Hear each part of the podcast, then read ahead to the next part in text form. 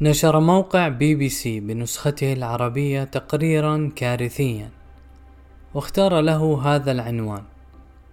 لماذا يتزايد الإقبال على المواد الإباحية في المنطقة العربية؟ وبعد تجاوز المقدمة يرمي كاتب التقرير هذه الحقائق. وفقا لبيانات محرك البحث Google Google Trends فإن الدول العربية هي الأكثر بحثا عن كلمة جنس بالإنجليزية والعربية أو بالإنجليزية بحروف عربية. 6 حيث يبحث 79 مليون شخص عن الكلمة شهريا على موقع جوجل وحده لا يخبرنا التقرير عن تفاصيل أخرى لكيفية البحث وبما أنه يزعم الاقتباس عن مصدر مفتوح فيمكن لكل قارئ أن يتحقق بنفسه وسيكتشف أننا أمام كذبة متعمدة ومن أجل هدف محدد سنذكره لاحقا. أنا محمد صباح وهذا بودكاست نحكي شوي.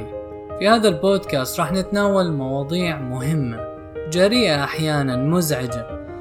كل الجهود المبذولة في هذا البودكاست ما بتغنيك أو بتمنعك أنه تبحث أكثر لا تتبنى أي آراء لا تتبنى فكري ولا كل ما أقول. خلينا نحكي شوي. إذا بحثنا في موقع Google Trends عن إحصاءات البحث العالمية عن كلمة سكس في الثلاثين يوما الأخيرة فلن نجد دولة عربية واحدة في الدول العشرة الأولى. ولن نجد من الدول الإسلامية سوى باكستان في المرتبة السابعة حيث تحتل الدول الآسيوية الهندوسية والبوذية الصدارة أما أول دولة عربية على القائمة فهي قطر في المرتبة الثامنة عشر والتي يعلم الجميع أن الغالبية الساحقة من سكانها هم العمال العزاب من نيبال والهند ثم تأتي بعدها تونس في المرتبة التاسع عشر. فأين هي الدول العربية التي تأتي في المقدمة كما يزعم تقرير بي بي سي؟ بداية هذا المقال منقول من مدونة السبيل للأستاذ أحمد دعدوش. العجيب أن التقرير يشير إلى أن الدول العربية هي الأكثر بحثا عن كلمة جنس بالإنجليزية والعربية وإذا كان البحث بالإنجليزية قد خرج بالنتيجة السابقة فالبحث عن الكلمة باللغة العربية لابد أن يضع الدول العربية في الصدارة. فما هي النتيجة التي يريد موقع بي بي سي أن يقنعنا بها؟ ومن أجل الإنصاف البحث عن كلمة سكس بالإنجليزي. لا يعني دائما البحث عن مواد إباحية. فإحصاءات جوجل تخبرنا أن البحث عن الكلمة يأتي في الدرجات الأولى ضمن سياق البحث عن أسماء مسلسلات وأفلام. فهي ليست إباحية صرفة. بل نجد في القائمة كلمات تتحدث عن التعليم الجنسي. والحياة الجنسية وليس عن الإباحية التي يسعى خلفها كاتب تقرير بي بي سي. ولو كان كاتب التقرير موضوعيا بما يكفي فكان عليه أن يبحث في إحصاءات كلمة porn التي تعني إباحية مع أنها لا تدل أيضا على البحث عن البحث عن الإباحية ذاتها بالضرورة.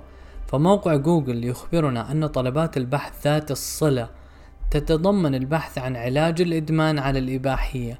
إلى جانب عبارات أخرى فالعثور على كلمة بورن قد يعني نقيض ما يريد الباحث إثباته وعلى أي حال. فقائمة البحث عن هذه الكلمة خالية أيضا من أي دولة عربية. فباكستان تأتي في المرتبة العاشرة وأول دولة عربية لا, تألي لا تأتي إلا في المرتبة الواحد وعشرين وهي لبنان. من أجل كل ما سبق يعتمد الباحثون على آلية أكثر مصداقية للتعرف على الشعوب التي تبحث عن الإباحية وهي قائمة يصدرها سنويا أشهر موقع إباحي في العالم ولن أذكر اسمه تجنبا للترويج علما بأن الموقع ينشر هذه القائمة على موقع آخر تابع له وهو مخصص للباحثين والصحفيين وليست فيه أي صور فاضحة.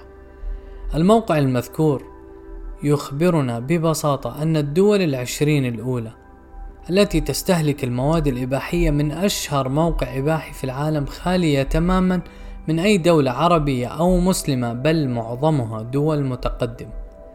نعود مجددا إلى تقرير بي بي سي فبعد الإحصاءات المضللة التي ذكرها أعلاه يضيف مباشرة ويقول وتشير دراسة نشرت في دورية الطب الجنسي إلى أن 30% من الرجال العرب يشاهدون المواقع الإباحية بشكل دوري بينما يشاهدها 6% من النساء لماذا هذا الإقبال المرتفع؟ وقبل أن يجيب كاتب التقرير عن سؤاله نتساءل بدورنا من يصدر المجلة التي نشرت الدراسة؟ ما رقم العدد والصفحة كي نتحقق منها؟ ثم أين المقارنة بين نسبة الثلاثين في المئة المذكورة وبين النسب المقابلة لها في الدول الأخرى؟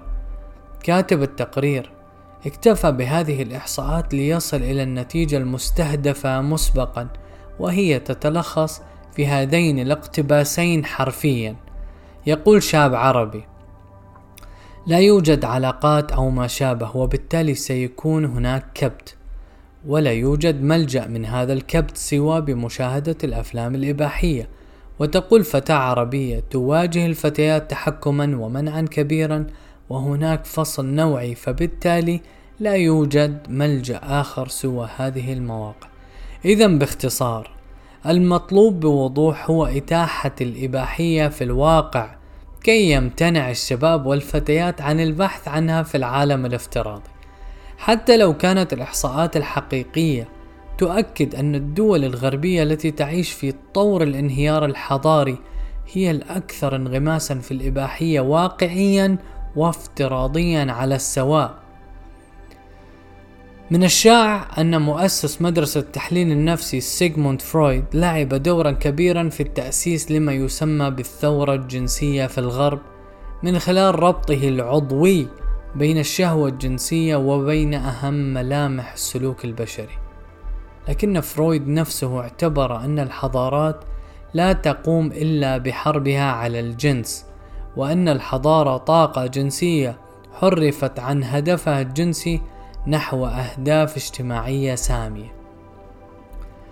وحتى عندما ربط فرويد بين الجنس والإبداع فقد كان يتحدث عن الجنس المتحضر وليس عن الإباحية. إذا لم يكن هذا المفكر اللاديني قد عاصر مرحلة تفكيك الأسرة التي وصل إليها الغرب وربما لم يخطر على باله أن الانهيار سيكون بهذه السرعة والربط بين العفة والصعود الحضاري يكاد يكون محل إجماع بين كل المؤرخين والباحثين بغض النظر عن قناعاتهم وأديانهم وسلوكهم الشخصي كما نرى ربطا عضويا بين جنوح الحضارات إلى الترف والانحلال وتفكك الأسر وبين الانهيار الحتمي وفي وسط الصخب القادم هذه الأيام من شوارع الغرب بتاريخ كتابة هذه المقالة بشهر ستة حيث تقام مهرجانات الفخر لبرايد مانث بشعارات قوس قزح التي أصبحت أداة للإرهاب الفكري. قد نسمع أصواتا خافتة خجولة لبعض المفكرين والناشطين اليمينيين في الغرب وهم يدقون نواقيس الخطر قبل النزع الأخير معلنين عن انتحار غربي حتمي بموازاة صعود قوى أخرى تصر على محاربة الانحلال بكل الوسائل كالصين وروسيا. أما في عالمنا العربي المحتل والذي أجهضت فيه محاولات الربيع والبناء والعدالة وحولت إلى حروب طاحنة. فلن تجد حكومة تكترث أصلا لإنشاء حضارة ولا إعفاف الشباب ولن نعجب حقا. لو بلغت إحصاءات البحث عن الإباحية تلك الدرجة التي يزعمها أو يزعمها الكثير من المنظرين لليأس كما في تقرير بي بي سي فنسب البطالة في أعلى درجاتها. ولم يبقى أمام الشباب سوى الحلم بالهجرة في أرض الله الواسعة.